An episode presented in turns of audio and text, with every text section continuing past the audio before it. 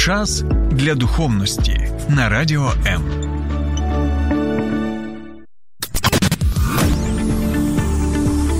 Біблія під іншим кутом.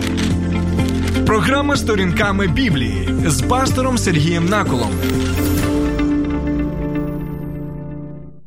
Доброго дня, друзі. Дякую вам за те, що ви з нами як в прямому ефірі, так і долучаєтесь до обговорення на моєму каналі на Ютубі Сергій Накол, а також на Фейсбуці під е, прямим ефіром наживо. І я вдячний вам за ваші коментарі і за ваші запитання. І декілька з вас звернулися до мене з наступним проханням, щоб я міг пояснити. Заповідь, одну з десяти заповідей, які ми зустрічаємо як в книгі повторення закону або второзаконня, а також в книгі Вихід. Ця заповідь не вбий. І ви звертаєтесь до мене з запитанням, що конкретно. Означає ця заповідь, і чи ця заповідь є абсолютною, чи дійсно не вбий означає не вбий у будь-яких умовах. І я думаю особисто, що це дійсно слушне запитання і актуальне запитання, і тому ми сьогодні його я думаю розглянемо. Але перш за все хочу звернутися до вас і почути вашу думку. Як ви вважаєте, що це взагалі за заповідь така не вбий? Можемо ми сказати, що ось ця заповідь, яку ми читаємо, це. Книга Вихід, 20 розділ, і також второзаконня, 5 розділ. Чи вона означає, що дійсно ми не можемо взагалі за будь-яких обставин вбивати будь-кого в усьому цьому всесвіті, включаючи навіть тварин. Будь ласка, напишіть, що ви думаєте стосовно цього запитання. Можете написати свої думки, от е, те, як ви розмірковуєте, і також можете наводити приклади, так, е, які е, у вас є з власного досвіду, можливо, або те, що ви могли прочитати е, в Біблії. Також нагадую, що ви можете написати нам не лише в коментарях на Фейсбуці або на Ютубі, а також і звертатися до нас. За телефонами, які висвічують на екрані, але якщо ви слухаєте зараз на FM, Бо я нагадую, що е, в Києві і Київській області ви вже можете долучатися саме до fm формату і слухати нас на радіо і телефонувати. Це номер телефону плюс 3 80 99 228 28 08. І Ми чекаємо також на ваші телефонні дзвінки. Добре, друзі. Ну що, заповідь не вбивай. Знаєте, я пам'ятаю, це приблизно був 93-й рік, коли я з батьком був у відрядженні, бо мій тато працював далекобійником. Водієм, і він брав мене у свої відрядження. Я пам'ятаю, така вже була ніч в одній із в одній з бувших радянських республік, і ми бачимо, що йде така йде чоловічок, нещасний такий, худенький такий, махає, бачимо в його оченятах розпач, і ми думаємо, ну треба підібрати цю людину. Тато зупинився. І ми запросили його до себе в кабіну. Це був е, це була вантажівка МАЗ, і він сів і виглядав він доволі дивно. Я нагадую, що це десь приблизно був 93-й рік. Виглядав він дивно для наших умов, особливо коли вже було так, знаєте, не не літо, вже було холодно на вулиці, але він був задягнений, знаєте, нібито з Індії приїхав. Ось у такому специфічному був одязі. І ем, вже далі я зрозумів, що це представник релігійної течії, яка, е, яку ми називаємо кришнаїзм. І це був кришнаїд. І ось нам з нас зав'язалась така, знаєте, бесіда з ним, цікава. Я знову третій раз нагадую, що це був 93-й рік, і ви знаєте, як у. Е, радянському бувшому союзі так люди дійсно були спрагнені спраглі за духовними розмовами, і нам було цікаво з ним спілкуватися, бо він почав нам розповідати про, про Пхават Гіту. Так, це взагалі щось було е, для нас е, не те, що цікаво, а взагалі якийсь інший світ. От е, ми не те, що Пхават Гіту, ми навіть Біблію не знали, яку традиційно е, можна побачити, так було саме на території там. України, наприклад, так, у нас. І що я запам'ятав з цієї розмови? Мова зайшла стосовно саме тварин. Чи можемо ми споживати в їжу тварин? І він сказав: дивіться, навіть ваша Біблія вона забороняє вбивати тварин. Вона взагалі забороняє вбивати. І він саме почав цитувати заповідь не вбий. І е, дивіться, дійсно, ось ця людина. Ну, я думаю, що він е, щиросердо цитував цей текст з Біблії. Він каже: от дивіться, бачите, е, навіть християнський Бог каже, що не можна вбивати, а не вбий означає не вбий за будь-яких умов і за будь-яких обставин. Тому, якщо не вбий, то це означає, що ти не можеш вбивати також і живих істот. Ти не можеш вбивати також і тварин. А якщо ти не можеш вбивати тварин, то що з е, цього, цього випливає? Те, що ти не можеш їх споживати в їжу. І знаєте, на той момент е, я, як людина, яка не знала Біблії, ось чому важливо вивчати Біблію, особливо ось такі тексти в їх контексті, бо ми знаємо, що якщо ти вириваєш щось з контексту, то дійсно можна довести все, що завгодно, так, на, на завгодно, так, добре. І е, дивіться, що саме цікаве, ця людина ось знала лише, як я зрозумів, лише ось цей текст. І не бачила Біблію в усій своїй повноті. Чому? Тому що якщо ми читаємо Біблію з самого початку, з буття до книги об'явлення, ми можемо зрозуміти, що ця заповідь, вона має конкретні пояснення. І більше того, якщо ми дивимося на цю заповідь в книзі Вихід або в книзі Второзаконня, то ми можемо побачити, що ці книги вони є коментарем на заповіді, які є, включаючи і цю заповідь не вбий. І для того, щоб нам відповісти на запитання, що ж забороняє заповідь не вбий, нам потрібно прочитати коментарі, саму Біблію, книгу буття, книгу Второзаконня, книгу Вихід. І ми будемо це з вами робити. До речі, у мене до вас запитання, будь ласка, напишіть або зателефонуйте і скажіть, як ви особисто думаєте, чи забороняє заповідь не бий, не вбий в контексті Біблії, так, не вбивати також і не споживати в їжу тварин? Бо це цікаво також запитання. Е, в сучасному контексті так дискусій, чи потрібно людству переходити усе ж таки загалом на вегетаріанський е, спосіб життя. Так, мені теж буде цікаво. Про це з вами поспілкуватися, бо в мене є і особисті думки на цю тему. Добре, Давайте подивимося, що ж означає заповідь не вбий. Одразу можу сказати, що заповідь не вбий, як у книзі Вихід, так і в книзі Второзаконня, воно стосується перш за все несанкціонованого вбивства. І це важливо несанкціонованого вбивства. Ця заповідь не є абсолютною. Ця заповідь завжди розглядається в конкретному контексті, який ми з вами зараз і розглянемо. Добре, давайте згадаємо, що трапилося після того, як е, Бог врятував Ноя і його родину після потопу, так, коли вся цивілізація нечестива, вона була знищена Богом.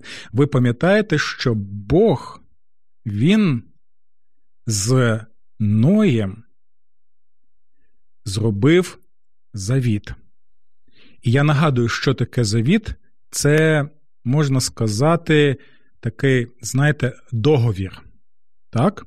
Але договір однобічний. Тобто Бог є ініціатором цього договору е, завіту, і Бог заключає цей завіт одноосібно. І там він дає як обіцянки Ною і його нащадкам, його родині, так він і надає конкретні заповіді, заповіді, які обов'язкові є для всього людства. І завіт з Ноєм, я ще раз наголошую, він нікуди не подівся.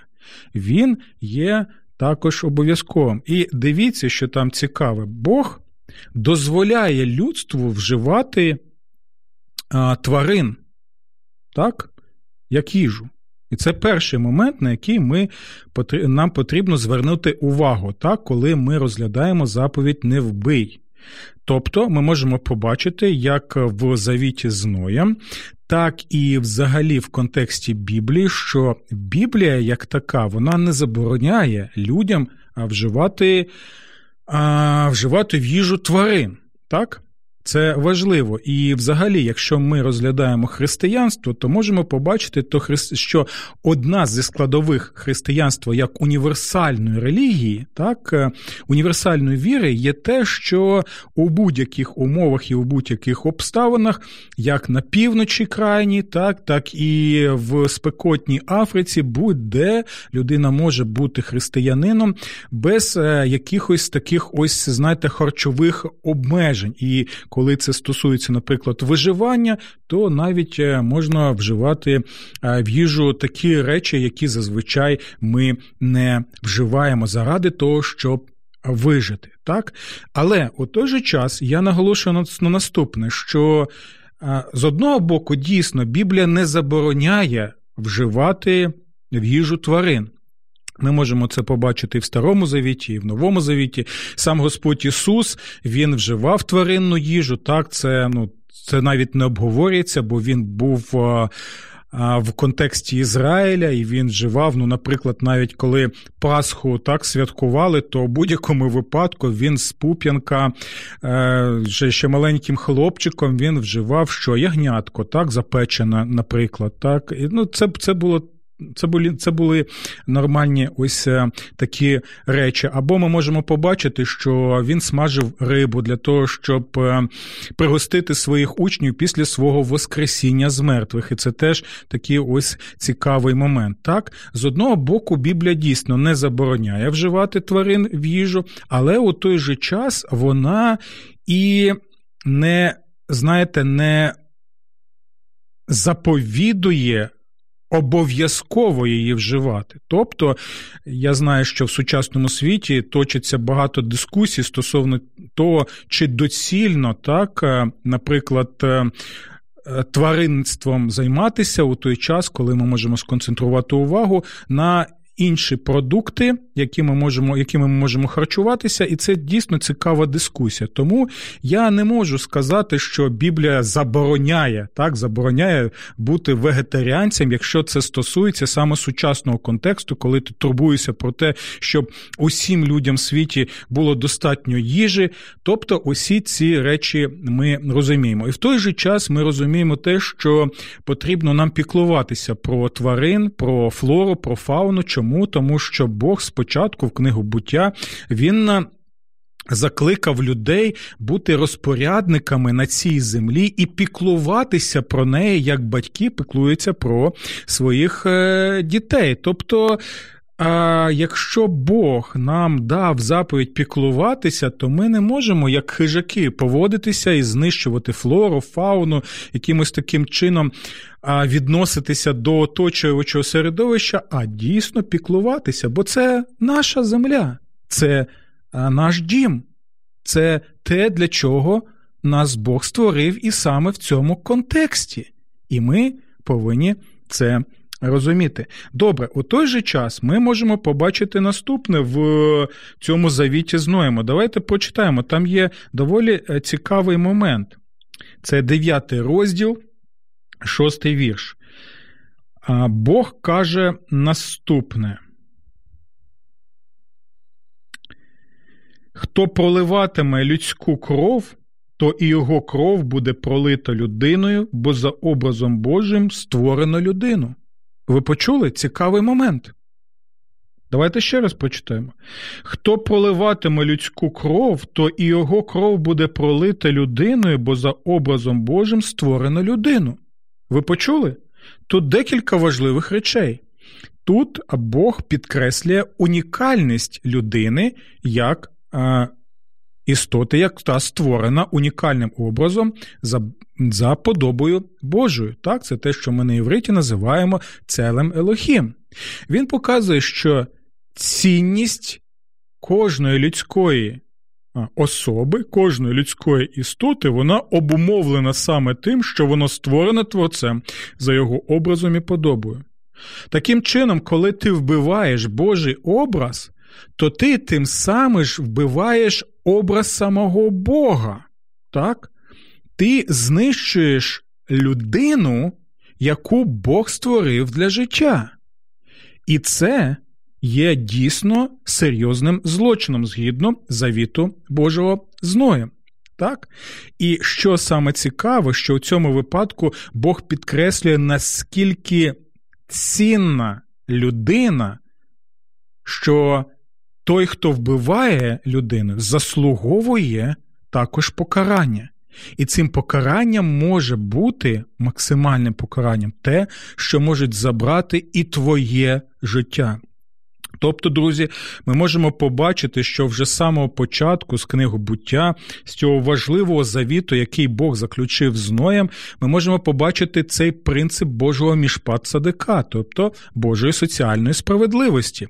І ця Божа соціальна справедливість, вона в тому, що цінуй ближнього, бо він не лише твій ближній, а він ще й людина, яка створена саме за Божим образом. І ви не відрізняєтесь у цьому питанні один від одного. Так? І це важливо. Якщо ти йдеш проти цієї людини, то ти йдеш саме проти самого Бога, і будуть для тебе серйозні наслідки. Це важливо нам зрозуміти. Чому? Тому що вже з цього тексту ми можемо побачити, що заповідь не вбий, вона не є якоюсь, знаєте, такою непорушною універсальною, і вона взагалі забороняє будь-яким чином будь-кого вбивати. Так, ми можемо побачити, що мова йде саме про те, що ти не можеш вбивати саме санкціоновано. І до речі, друзі, коли ми вже. Ось цю тему почали розглядати саме Божого образу і цінності і гідності людини, я ще раз повторюю: біблійний погляд на людину, юдеохристиянський погляд на людину, він обумовлений саме двома словами: Божий образ, цінність, важливість, гідність людини обумовлена тим, що він є Божим образом. Що це означає, друзі? А це означає наступне: дивіться. Під час війни ми а, дійсно знаходимося не лише в стані гніву, обурення, співчуття, емпатії, коли ми бачимо, як е, російські ракети, російські солдати вбивають наших діточок. Так? Нас це обурює, ми в гніві, ми плачемо. І ми правильно робимо, бо ми людські істоти, які створені таким чином, що в нас є це відчуття емпатії. Але, друзі, давайте будемо чесними. Я зараз скажу одну річ, яка може бути не до вподоби нам, українцям, але я їй скажу, друзі. А як стосовно того, що ми навіть у мирний час, давайте будемо чесними. Вбиваємо не 100, не 200, не 300, не 400 діточок, як це трапилось за ці шість місяців війни. А якщо ми вбиваємо тисячі, десятки тисяч людей, діточок. Чи ми плачемо за ними?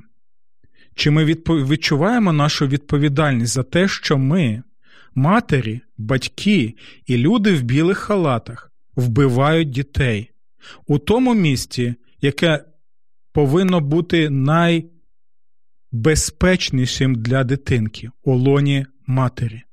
Я кажу про вбивства людей, які створені за образом і подобою Божою.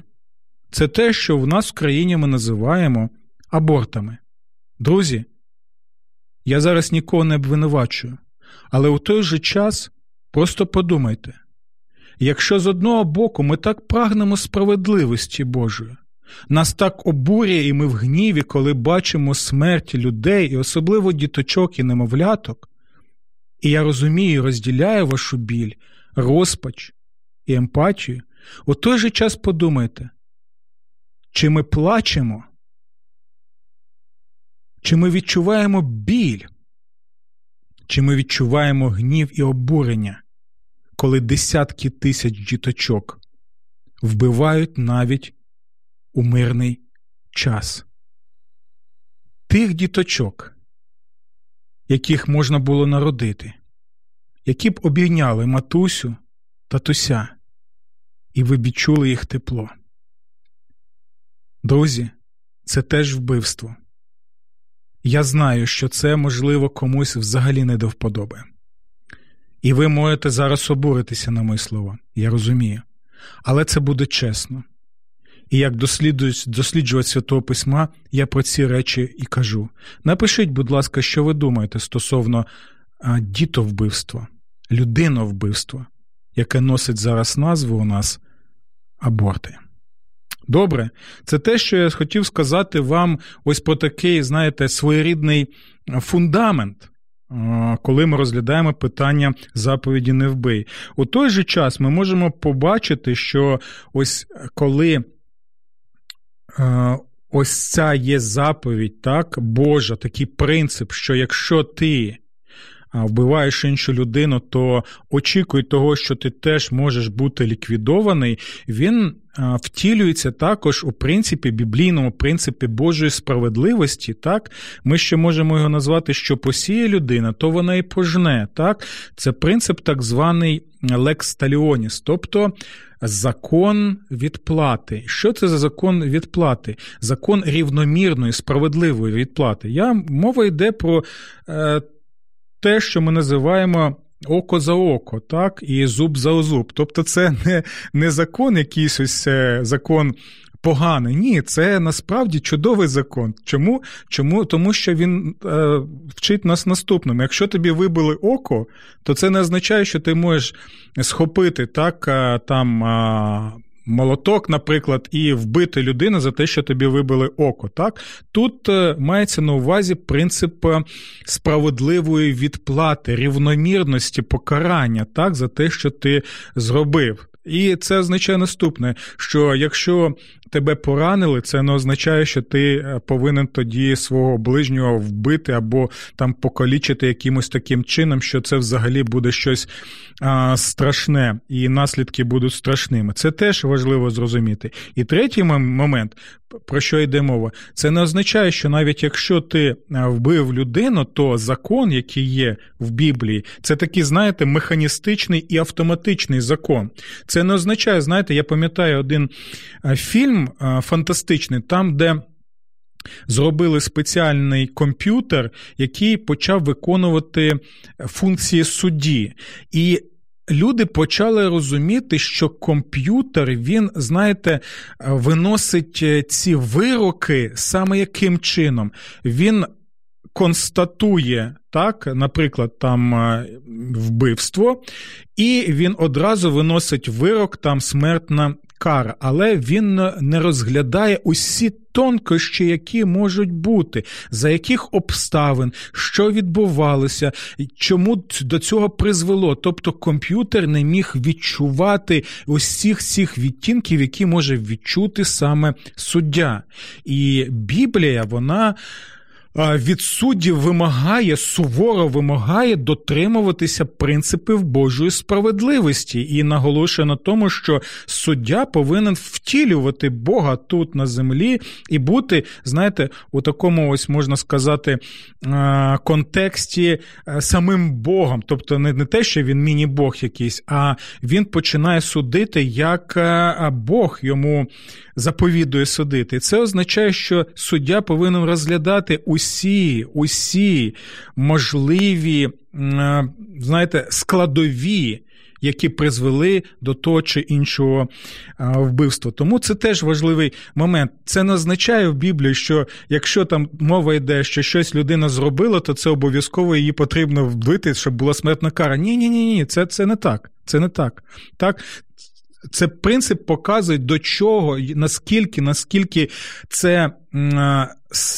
Це страшний злочин, і до чого дійсно воно може призвести у максимальному його покаранні. Чому я про це кажу? Бо е, ми можемо побачити, наприклад, закон про міста сховища, який є в Біблії. Що це за е, місто сховище? Давайте прочитаємо трошечки про це. Дивіться, це 21 розділ книги Віхід. І чому це важливо? Дивіться, у 20 розділі ми читаємо не вбий, так? Пам'ятаєте? І пам'ятаєте, я казав, що усі наступні розділи книги Вихід, там буття, второзаконня, вони є коментарем. Вони пояснюють, а що саме означає не вбий. І ось саме в цьому коментарі ми можемо побачити цікаві речі. Дивіться. Це 21 розділ, 12 і 13 вірші. Якщо хтось ударить іншого так, що той помре, то такий неодмінно також має померти. Почули? Це повторення того, що ми бачимо в завіті з Ноєм. Так? А далі слухайте. А коли нещастя станеться ненароком, почули? Ненароком. Якщо хтось не хотів убивати, але Бог допустив, щоб інший потрапив під його руку, то я визначу тобі місце, куди він має втекти. Тобто мова йде про так звані міста сховища, про які, наприклад, ми можемо прочитати тепер в книгі Второзаконня, яка також знаходиться біля заповіді не вбий і пояснює, що це означає. Бо в п'ятому розділі книги Второзаконня також є 10 заповідей, де є заповідь не вбий. Але слухайте уважно, про що він каже в четвертому розділі. Після цього Мойсей виділив три міста за Йорданом на сході, аби туди міг втекти вбився. Почули слово вбивство? Так, людина вбила іншу людину, так, але слухайте, який убив свого ближнього ненароком, він цього не не, не бажав. Так, можливо, дійсно щось там трапилося на будівництві, так, або щось трапилося у якихось таких умовах, які є в нашому житті. Ми не можемо там, як там автотроща, наприклад, так, в сучасному контексті, там ще якісь речі, аби туди міг втекти вбився, який вбив свого ближнього ненароком, не ворогувавши з ним ніколи раніше. В одному з таких міст він міг сховатися і жити. Бачите? Тобто. Не все так просто, і ми можемо побачити Божу милість ось е, у законі біблійному стосовно цих речей. Але у той же час дивіться, що Боже Слово, це 21 книга Вихід, після того, як ми прочитали про міста сховища, про е, Божу милість, так, і навіть про Боже піклування про людей, що це не механістично, не автоматично. Ми читаємо Наступна, 14-й вірш, він важливий. А чому він важливий? Тому що він е, показує цікаву річ, усю серйозність до тих людей, які, а, знаєте, вбивають конкретно, коли вони обдумають це, слухайте уважно. Коли ж хтось з почуттям злості накинувся на свого ближнього, почули? З почуттям злості накинувся на свого ближнього, аби підступно його вбити. Почули? Підступно вбити, то такого треба забрати навіть від мого жертовника і покарати смертю. Що мається на увазі е, забрати навіть від мого жертовника? Справа в тому, що якщо людина бігла до Божого храму і вона могла схопитися за роги жертовника, так, на якому приносилися жертви за гріх або там подяки, то цю людину не можна було схопити, так, не можна її було вбити. А тут. Господь каже, що у такому випадку, коли людина коли людина підступна підступна хотіла вбити іншу людину, яка є Божим образом і подобою, що такий злочин, то навіть мій жертовник у такому випадку не допоможе. Це також показує з одного боку. То дивіться, 12-13 вірші показує милість Божу, Боже піклування.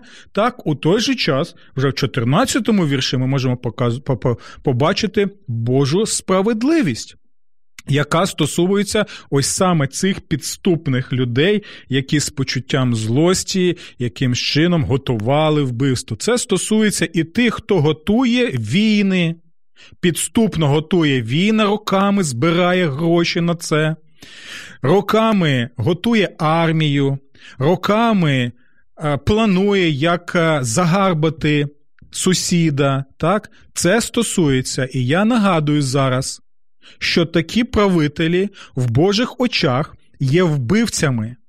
І Бог зараз таким правителям каже наступне: що якщо ти навіть побіжиш в Божий храм і схопишся за жертовника, це тобі не допоможе. Божий справедливий суд тебе знайде, і ти будеш знищений, тому що ти навіть вбив не одну людину, ти вбиваєш десятки, сотні тисячі людей, як своїх, так і держави сусіда. Пам'ятайте про це, якщо ви слухаєте зараз цю програму. Так, добре, друзі. Ну і ще так же у нас багато часу, а тема дійсно така, знаєте. Велика, можливо, ми ще розглянемо в інших наших програмах цю тему. Давайте ще розглянемо такий момент, як право на захист, який також є. Що що це означає? Це означає, що у деяких обставинах ми можемо. Е, у деяких обставинах ми можемо дійсно захищатися. От зараз я знайду цей текст. Ага, є він. Це книга Вихід. Я вже думав, що я його не знайду. Ось. Е, давайте його прочитаємо. Це перший і другий вірш. Е, вельми важливий. Я поясню, чому важливий. Коли злодій буде спійманий під час злому, так, коли вдирається в ваш будинок, вашу приватну власність або вашу країну. Це важливо також. Я поясню чому. Коли злодій буде спійманий під час вторгнення в будинок, в країну і буде побитий так, що помре, то на тому, хто злодія побив, вини за кров немає. Почули? Ви почули це? Це важливий текст чому? Тому що цей Божий текст вимагає і санкціонує право людини на захист, на захист себе, на захист своєї дружини, на захист своїх дітей, на захист своєї сім'ї, на захист своєї родини, на захист свого міста, на захист своєї держави. Тому. Конкретна ситуація тут обумовлена, і це принцип Божий, який може поширюватися. І ось чому в християнській церкві це один з тих текстів, які використовували богослови для вчення про так звану захисну війну або справедливу війну. У тому випадку, коли твоя держава, вона ні на кого не нападає, вона мирно живе, так, але на неї що нападає держава-агресорка. І в тому випадку е, християнські богослови, е, які тлумачили Боже Слово, використовували і цей текст, це, знаєте, один з таких класичних текстів є, який показує наступне: як у людини конкретної, у мене, наприклад, Якщо до мене хтось вдирається в квартиру озброєний, якщо в мене є зброя, а то я можу її використати для чого? Для того, щоб захистити свою родину. Так Так і держава, яка мирно існує, яка не бажає воєн, але держава-агресорка до тебе приходить зі своїм військом, починає вбивати, знищувати, то в мене є право на захист. Це Боже право, справедливе право, яке ми потрібні використовувати. І ось чому і е, була розроблена ця концепція так званої справедливої війни. Хоча багато хто розуміє, що в контексті, знаєте, гріховного світу е, важко взагалі таку, знаєте, чисту справедливу війну побачити. Але якщо ми дивимося в нашому суспільстві, в нашому світі, такому розбитому, гріховному, так е, з усіми всіми нашими вадами, які є, але у будь-якому випадку ми можемо сказати, це держава-агресорка, а це держава жертва. І ця жертва, ця, ця держава, на яку напали, вона має право використовувати і саме цей текст для свого захисту, який я знову вам прочитаю. Коли злодій буде спійманий під час вторгнення і буде побитий так, що помре, то на тому, хто злодія побив, вини за кров немає. Бо він захищає себе, він захищає ближнього, він втілює Божий принцип люби Бога і люби ближнього. Добре, друзі, у нас нема часу. Я думаю, що в наступних програмах ми ще більше зможемо розглянути з вами цю тему. Напишіть, будь ласка, чи було це корисним для вас, чи ви згодні зі мною, чи ні. І до зустрічі у наступних ефірах в нашій програмі Сторінками Біблії на радіо М. Сподобався ефір? Є запитання або заперечення? Пиши радіом.ua